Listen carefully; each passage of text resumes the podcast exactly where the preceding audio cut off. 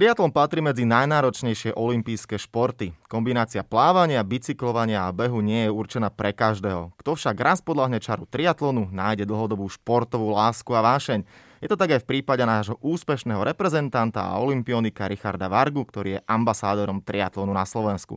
A on určite s úžasom sledoval gesto Španiela Diega Mentridu, ktorý na pretekoch Santander Triathlon pustil na tretie miesto Brita Jamesa Tigla, ktorý chybne odbočil do slepej zatáčky tesne pred cieľom. Nielen o pravej duši športovca, ktorú triatlonisti majú, ale aj o podcastových skúsenostiach, ktoré má Rišo, keďže takisto fušuje do remesla podcasterského, sa s ním budem rozprávať v najbližších minútach v rámci olympijského podcastu.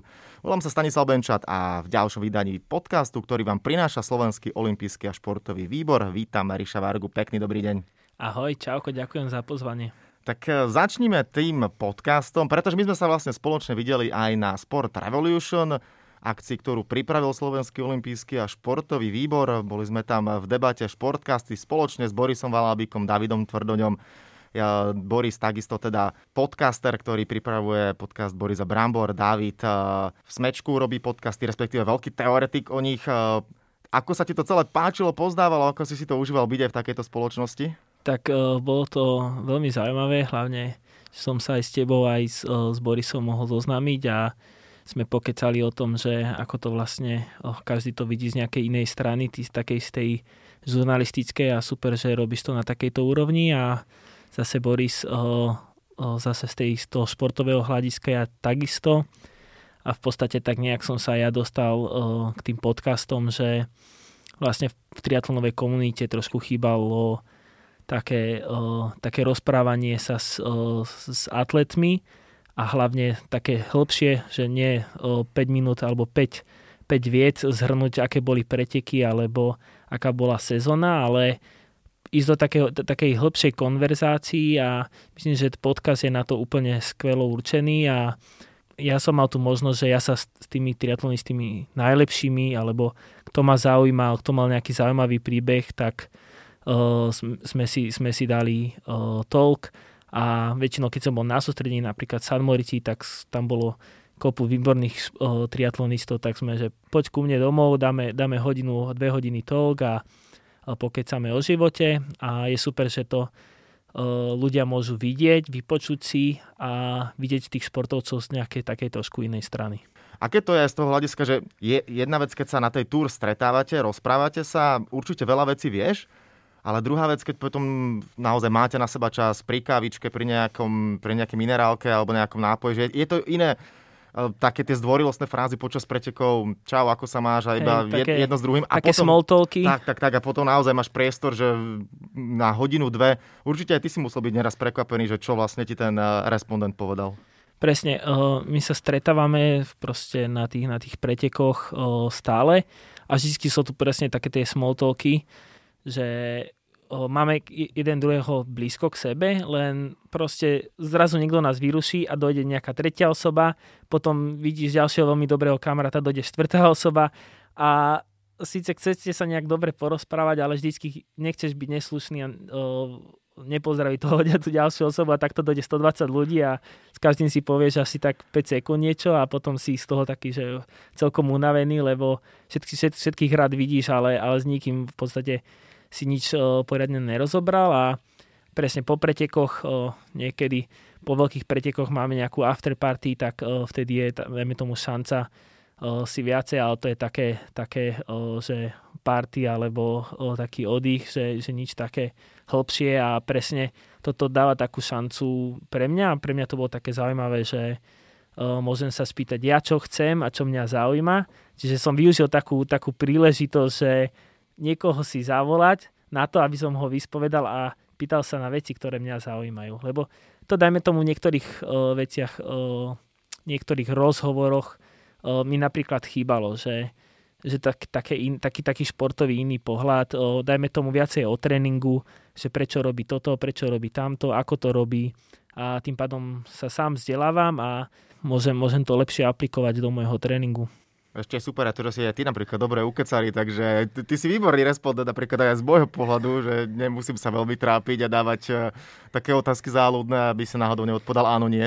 Ináč je to také zvláštne, pretože ja som trošku taký dosť streser a moje vyjadrovacie schopnosti sú na úrovni uh, v prvej, prvom stupni, ale snažím sa s tým bojovať a aj toto je taký pre mňa tréning, že výzva dať si podcast, aby som, aby som sa aj v tomto smere možno zlepšil. No a poďme teda na tú tému, ktorú som nadhodil, na to gesto fair play, čo spravil teda Diego Mentrida, ako mohol bežať do cieľa, samotný záver, ale teda pustil predsa len eh, pred seba Jamesa Teagla, ktorý bol v eh, danej chvíli na tom lepšie. A určite si to videl, ako si sa na to pozeral, čo si si vtedy pomyslel, že wow, tiež asi taký, že klobučík dole, že pekné gesto. Ja som to náhodnou videl uh, u Vila Smitha, že to šeroval a že... Ja, že u neho doma si bol. No, u neho doma a mi o tom hovoril, že pozri si to. Ale nie, uh, tak videl som to u neho na Instagrame, na jeho, lebo ho sledujem. Mm-hmm. A hovoril, že ho to normálne rozplakalo, že taká integrita, také uh, fair play. A v triatlone mňa to vôbec nejako neprekvapilo, že sa takéto niečo udialo, pretože keď zoberieme z minulosti uh, bratia Brownilsi, s ktorými som trénoval, tak brat Alister, síce bol to brat, že nebol to neznámy človek, ale jeho brat v podstate uh, v Kozumeli uh, v finále majstrovstiev sveta skolaboval uh, asi 300 metrov do cieľa a brat ho vlastne zdvihol a zobral ho a donútil ho v podstate, lebo tam išlo o to, že tam sa zbierajú body, tá séria majstrovstiev sveta.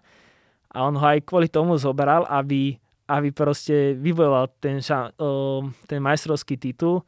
A čo sa mu nepodarilo o pár bodov, ale vtedy, vtedy bojoval, on bol na prvom mieste, čiže to, to, bol, to preletelo svetom a v tom momente ináč, keď, keď môžem povedať, tak e, boli pozvaní do Ellen Show, no ale oni si radšej vybrali uh, moju svadbu a došli do Bratislavy a sme mali dosť celkom zábavu. Dúfam, že, že to neolutovali a ne, neboli hviezdou Hollywoodu, ale Myslím, že boli uh, hviezdy mojej svadby.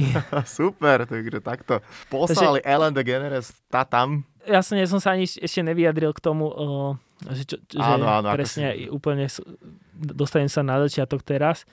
Čiže mňa to moc nejako nie, že neprekvapilo, že takéto veci sa často dejú na triatlone a myslím si, že ten šport je naozaj tak uh, náročný, že, že 98% tých, tých triatlonistov, hlavne na tej vysokej úrovni, keď môžem povedať to, čo poznám, majú obrovský rešpekt jeden k druhému. Môžeme vidieť na pretekoch také, že pri občerstovačke jeden bere vodu a napríklad niekto nezobere vodu, tak ten druhý mu ju podá čo, čo si myslím, že v niektorých športoch si neviem moc dobre predstaviť, že, že z druhej krajiny e, super bojujú o, o víťazstvo a takéto veci sa dejú často v triatlone, že jeden druhému bojuje proti, proti sebe, ale, ale nechce vyhrať na nešťastie toho druhého. Že to chce naozaj úprimne vyhrať. Teraz som počúval s Vincentom Lujom, momentálne majster e, sveta v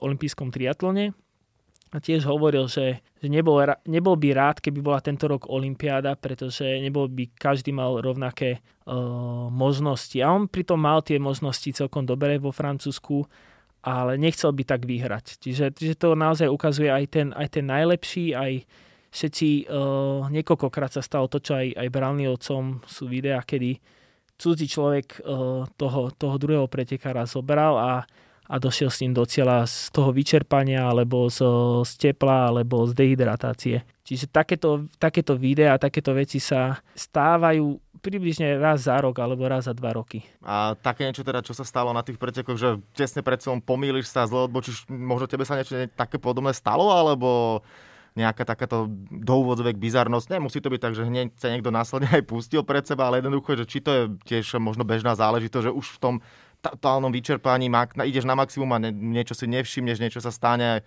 Väčšinou sa snažím pred pretekmi si zistiť, že kaďa mám ísť. Niekedy sa mi práve, že nie v cieli, ale na plávaní, pretože väčšinou ja vediem uh, tú trať a niekedy normálne zabudím. Uh, v Riu sa mi napríklad stalo, že nebol som si istý, že, že či idem vôbec správne. A teraz, teraz som mal úplne takú dilemu v hlave, že že teraz pozeruje ja neviem koľko miliónov ľudí tieto preteky. Ja vediem túto skupinu a ju zoberiem niekam do São Paula a už sa nikdy nevrátime naspäť. A toto mi behlo uh, hlavou, že či idem na správnu boju, pretože v tom mori uh, boli vlny a jednak aj slnko uh, reflektovalo proste do očí. Čiže nebolo veľmi dobre vidno uh, tie bojky a, a nebol som si istý, že či, či, či ešte po tej poslednej bojke nebola ešte ďalšia, že či, či nemám plávať ďalej, alebo či sa mám otočiť naspäť. Tak som trošku hral taký, uh, tak, takú ruletu, že, že či, čo, či robím správne a nakoniec bolo to v pohode. Jasne. Áno, tých bratov Johnnyho a Alistera, mal som to pochopiteľne aj pripravené, pamätám si veľmi dobre to bratské gesto, tak ako si ale ty povedal, že nešlo tam samozrejme len o to, že bratia, ale určite taká tá súdržnosť, ktorú vy v sebe máte ako triatlonisti, keď aj ste takto na túr, keď sa stretávate skutočne možno 90% alebo ešte väčšie číslo, ste taký pohodový, lebo keď je individuálny šport, veľakrát to, to vidíme napríklad pri tenise, na jednej strane, áno, aj krajania neraz, ale predsa len ide o body, o dobré umiestnenie a veľakrát to ide bokom, že každý nenavidel Šarapovú, hoci sa tvárili na jednej strane, že OK, rešpektujeme ju, ale potom neskôr čítaš rôzne vyjadrenia áno, točia sa tam možno väčšie peniaze, takže človeka to viac a ľahšie vie zmeniť ten tenis a je to trošku iný šport. Ale u vás teda skutočne je taká tá súdržnosť, že vy ste naozaj, dá sa povedať, že šport, kde ten šport je číslo jedna a až potom ide to všetko za tým? Ten triatlon je podľa mňa, a tak si to vysvetľujem, že je tak náročný, že, že ťa úplne vyzlečie, poviem to tak, pretože tam nemáš nejako, že čo skovať, nejak to oklamať a tak ďalej. Tým pádom tí športovci majú, majú rešpekt a súcítia aj, aj keď niekto má zlý deň, lebo vedia, čo to je. Lebo je málo naozaj triatlonistov, ktorí, ktorí mali vždycky dobrý deň. Akože svojho času Brownleevci a Gomez boli tak, že od roku 2009 do 2014 boli v podstate len oni na pódiu. Ale momentálne v podstate je takých 30 pretekárov, ktorí môžu byť hoci ktorý deň v prvej trojke. A strašne záleží, že komu vyjde forma, jak sa vyspí, či urobí nejakú malú chybu. Čiže je to veľmi nádúpané a súcití sa jeden s druhým, ale musím povedať, že, že máme takých uh, triatlonistov, ktorí došli, uh, sú, to, sú to nóri, ktorí majú obrovské sebavedomie a, a také trošku to, trošku to tak zlomili tú skromnosť, tú možno niekedy prehnanú skromnosť a takú slušnosť, ako bol Mario Mola, Javier Gomez, ktorý, ktorý vždycky pred pretekmi na konferenc, press conference boli veľmi opatrení, veľmi rešpektovali ďalších súperov a títo Nori, taká mladá krv, to je dosť také nevydané, sa to nevidelo, že oni, oni povedia, my ideme vyhrať, toto, to je není problém, my budeme prvý traja, hej je to také, že celý svet sa na to tak pozera, že wow, že, že kde berú také sebavedomie. Dokonca, keď som sa rozprával s Javierom Gomezom, tak jemu sa to nepačí a hovorím, že možno triatlon potrebuje aj takýchto ľudí, že aby, aby tam naštartovali možno a pre tie médiá, pre, pre tú, tú zaujímavosť toho sledovania toho triatlonu, ale nie veľmi málo krát im to vyjde. Hmm. Že že však on povedal, že však ešte nič v podstate nedokázali. Ten Blumenfeld, v podstate dvaja, oni sú traja veľmi dobrí a dvaja vyhrali jeden, jeden z pretekov seriálu Majstiev sveta, čo je oproti o, času, keď Javier Gomez bol, tak on bol, že, že non-stop na podiu, že, že 6-7 rokov. A oni to zopakovali len dvakrát, hej, takže, takže je to také porovnanie s tým, že, že on, on je veľmi skromný a oni aj niekedy tak hovoria, že napríklad ja si pamätám, keď Blumenfeld hovoril, keď som s ním bol na sústredení v 2014, že no ja sa chyst, že 2016 Rio to iba tak uh, idem, idem sa tam kvalifikovať a to som si hovoril, že ešte neurobil vôbec žiaden výsledok a 2020 idem na zlato do Tokia. To tento človek je, o čom to rozpráva. Ale naozaj je neuveriteľné, že, že on má tak uh, silný, čistý cieľ, že im to vychádza.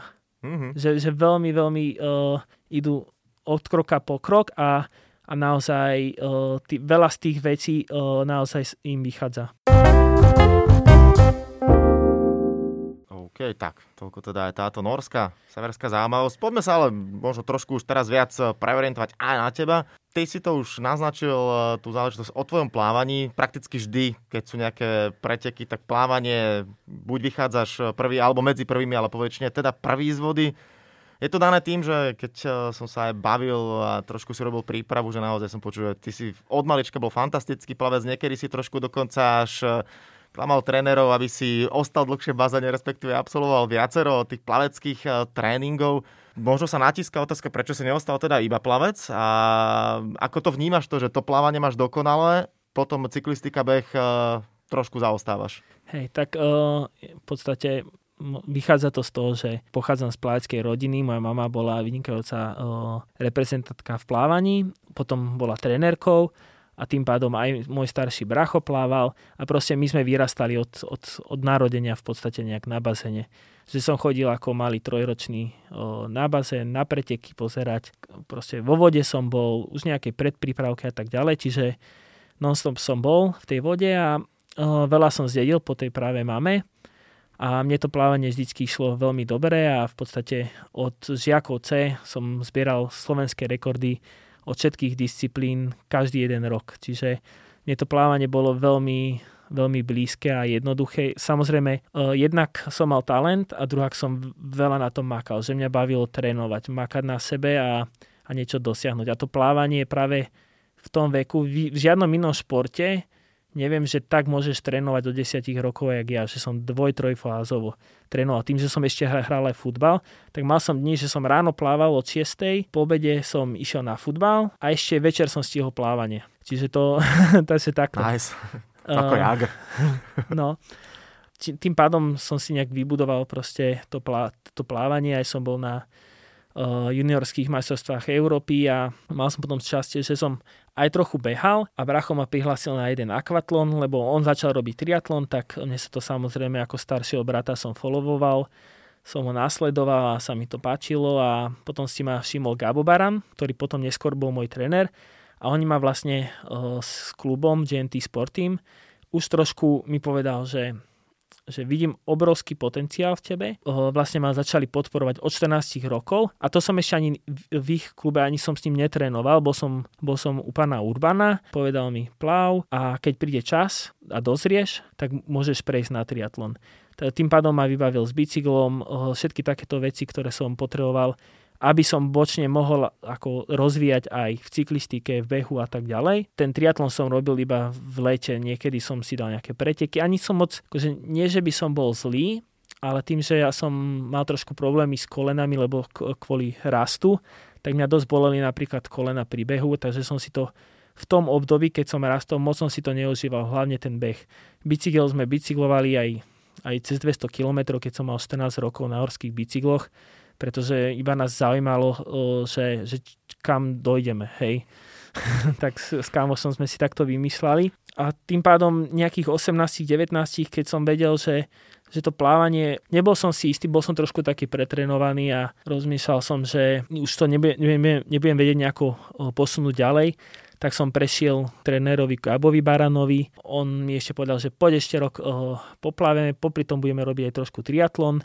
Už vtedy som išiel nejaký svetový pohár na, na nejaké skúsenosti. Posledné preteky, čo som mal, majstrovstva Slovenska, tak tam sa mi podarilo spraviť aj seniorský uh, rekord. A vtedy som bol aj veľmi blízko na to, aby som aby som sa kvalifikoval na majstrovstvá Európy. Mohol som ísť na majstrovstvá Európy v dospelých, v plávaní a vtedy celé to zase zmenil tréner Gabo, že, že vieš čo, možno zostanem pri plávaní, že, že spravíme olympiádu. A ja som vtedy už bol tak hlavou nastavený, že ja chcem robiť triatlon a že uh, mne sa páčilo to, že sa to všetko deje vonku, tá pestrosť, všestranosť toho tréningového procesu, ale aj, aj na tie preteky, že mne sa páčil ten životný štýl toho triatlonistu viacej ako toho plávania, pretože keď sme napríklad išli do Berlína na preteky alebo aj do Ameriky a tak ďalej, tak z toho bazéna si videl len, len ten hotel a bazén a potom si išiel naspäť. A v tom, pláva, eh, v tom triatlone vidíš v podstate všetko zažiješ. Všetko mm. to, čo chceš, tak zažiješ. Hej, že ide si zaplávať na, na pláž, Gold Coast, paráda, bicykluje si úplne po horách, po, po, pri pláži. Takže že pri tom športe si aj užívaš ten svoj životný štýl. Tak to pre mňa vyhral, ten, preto ten vyhral ten triatlon a to bol dobrý ten, ten začiatok pre, pre tú triatlonovú kariéru, pretože s plávaním sa síce preteky nedajú vyhrať, ale jednoznačne sa dajú stratiť. No ale potom tvoja kariéra, teda keď bola rozbnutá, povedz mi jednu vec, som sa dopočul, že ty si bol dvakrát vylúčený z reprezentácie. Čo za tým hľadať? že si bol trošku rebel? No, bol som trošku rebel, tak prvýkrát to bolo preto, že sme sa samozrejme v 15 uh, sme sa trošku opili a uh, nás vyhodili z juniorskej reprezentácie, nás vyhodili na, neviem, pol roka aj tak som to spra- aj tak som sa kvalifikoval potom na juniorské uh, majstrovstva Európy a druhýkrát uh, zase sme mali taký, taký, taký horší vzťah s trénerom a ja som ho na- nakreslil na dno bazéna na majstrovstvách Európy a z- zase, zase ma uh, vyhodili. Ako berem to tak, že, že určite samozrejme sme, sme robili zle, a, ale myslím si, že to veľmi patrí k tomu veku, tak, také rebelovanie. A kto si tým neprešiel v tom veku, tak možno si to prejde neskôršie v 30 alebo 50 a tým pádom bolo to také trošku smutné, že, že kvôli, kvôli takýmto poviem, že hlúpostiam v podstate ničíte toho juniora, ktorý, ktorý hľada tú cestu k športu a vy mu ten, ten šport vlastne nechucujete. A možno aj to bol jeden z tých vecí, prečo som odišiel z plávania. Mm-hmm, dobre, teraz ale toho, čo si povedal, ja sa toho ešte chytím. Nakreslil si niečo na do bazéna. Asi teda predpokladám nejaký... Trenera, trenera. Ako... to si koľko prosím bol pod vodou?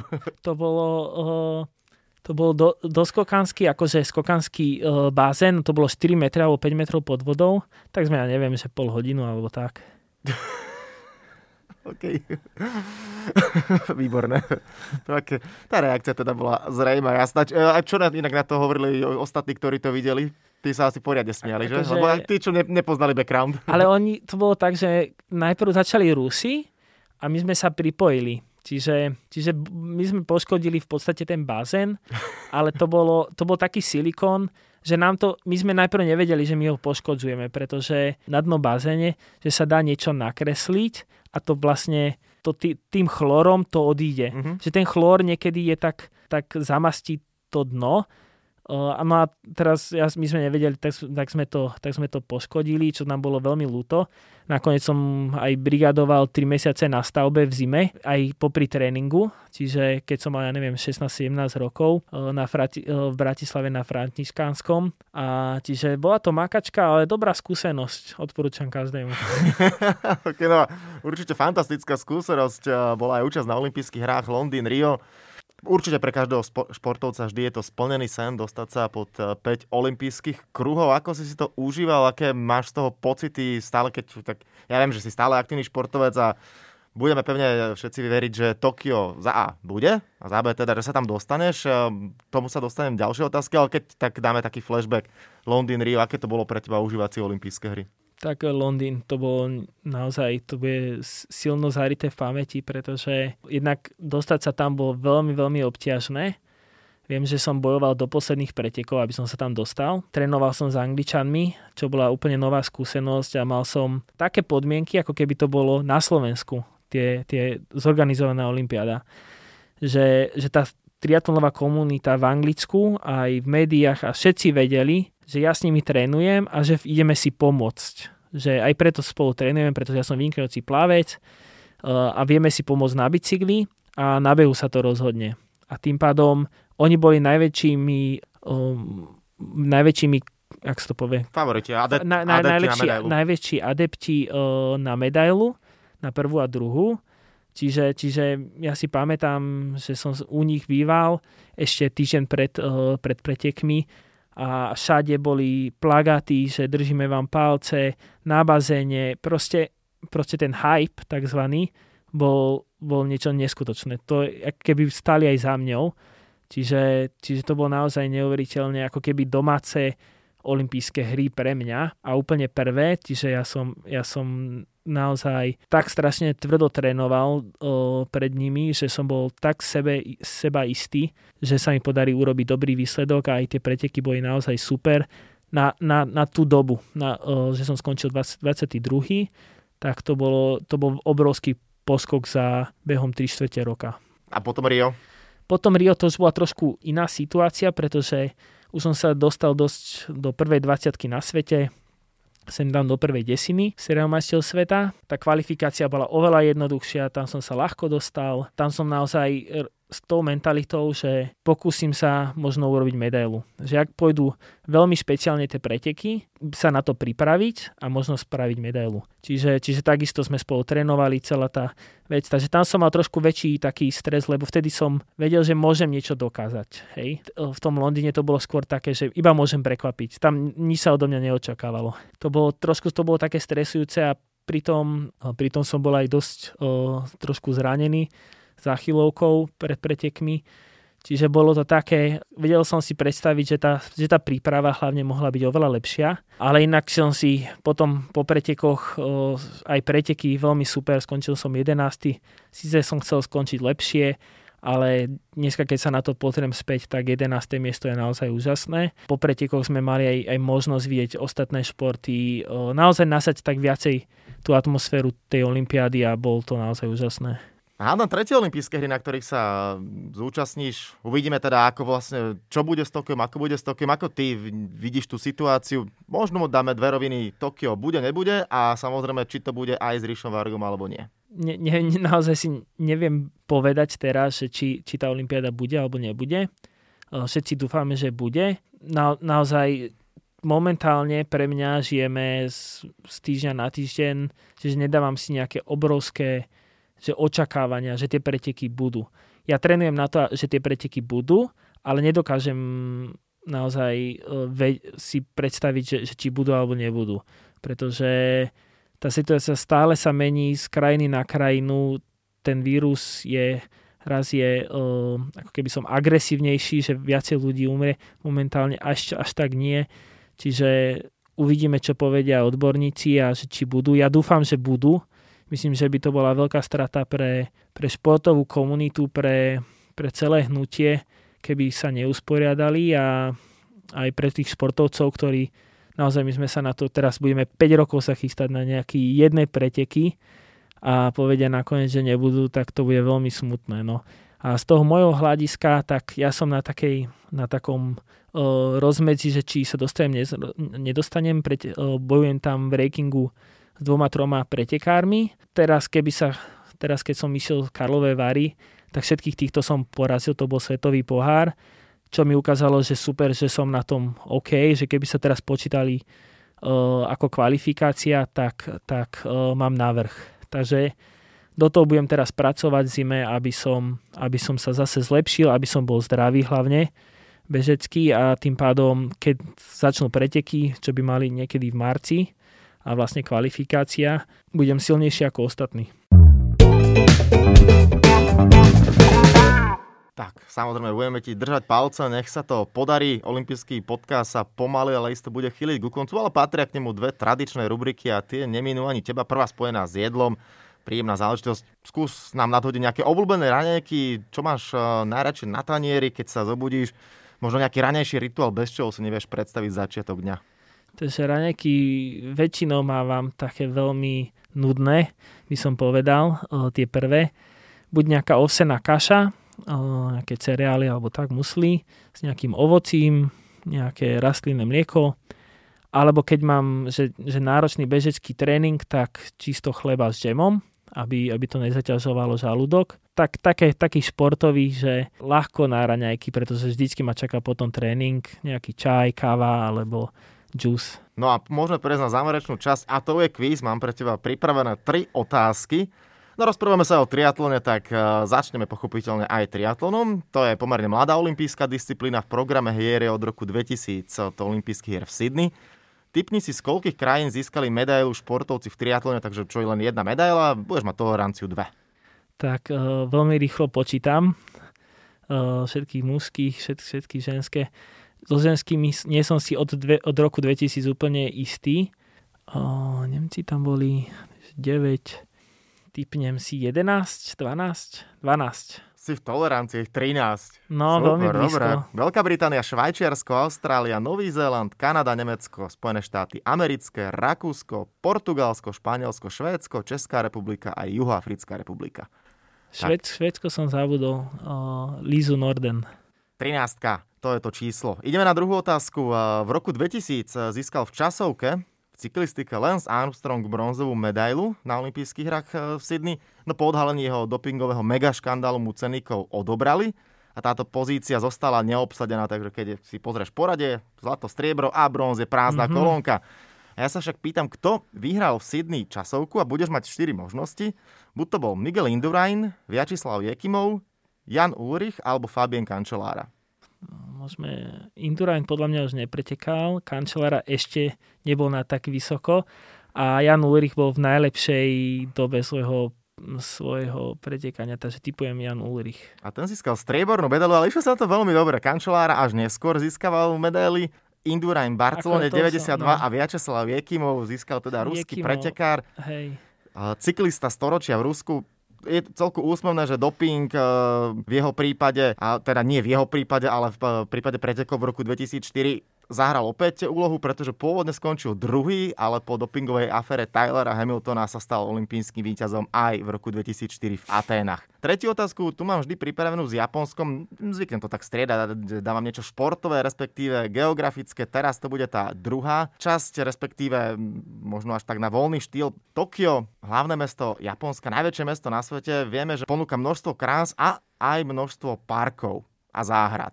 Je to veľká dominanta Tokia. Ja sa ťa pýtam, skúsi typnúť, je v Tokiu viac alebo menej ako 100 parkov a záhrad? Tokio je veľké. Aj som v Tokiu bol niekoľkokrát. A parkov určite, určite majú viacej, pretože oni možno majú aj také menšie, čo nazývajú parky. No, ja som išiel podľa toho, čo je napísané na Wikipédii, ako mm-hmm. park, a, park a záhrady, takže... Čiže typujem, že určite majú, lebo Tokio je obrovské a, a majú veľký počet takých aj menších parkov, takže bude viacej. No podľa toho, čo som ja našiel, je ich menej, je to 89. Ale tak či onak je to úžasné číslo, ako niektoré majú obrovskú rozlohu, ale keď sa k tomu pripočítajú nejaké menšie, je dosť možné, že je to aj cez 100. No ale tak, ako si povedal, viackrát si teda v Tokiu bol. Krásne mesto, pevne všetci veríme, že krásne mesto to bude aj na základe toho, aby sme ho tí, čo sa tam nedostanú a nikdy tam neboli, videli ho na základe obrázkov z olympijských hier Tokio 2021. Hádam teda nejakým spôsobom sa to všetko dá dokopy. A ja dúfam, a dúfam, že, že dojde, dojdú tí diváci, že to bude pre všetkých otvorené, pretože keď sa nám podarí zvládnuť túto pandémiu, tak to budú, môžu byť najkrajšie olympijské hry aj, aj s tým s tou emóciou v histórii v podstate. Mm-hmm, tak na záver veľmi pekné prianie a ja dúfam, že tie olympijské hry budú aj s účasťou Richarda Vargu, skvelého slovenského triatlonistu. Rišo, díky moc, že si prišiel a prajem ešte všetko dobré. A ja ďakujem za pozvanie. Do počutia.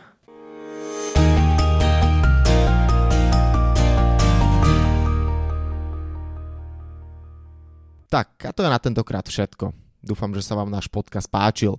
Prihláste sa na jeho odoberanie vo svojej podcastovej mobilnej aplikácii na platformách Google Podcasty, Apple Podcasty a Spotify.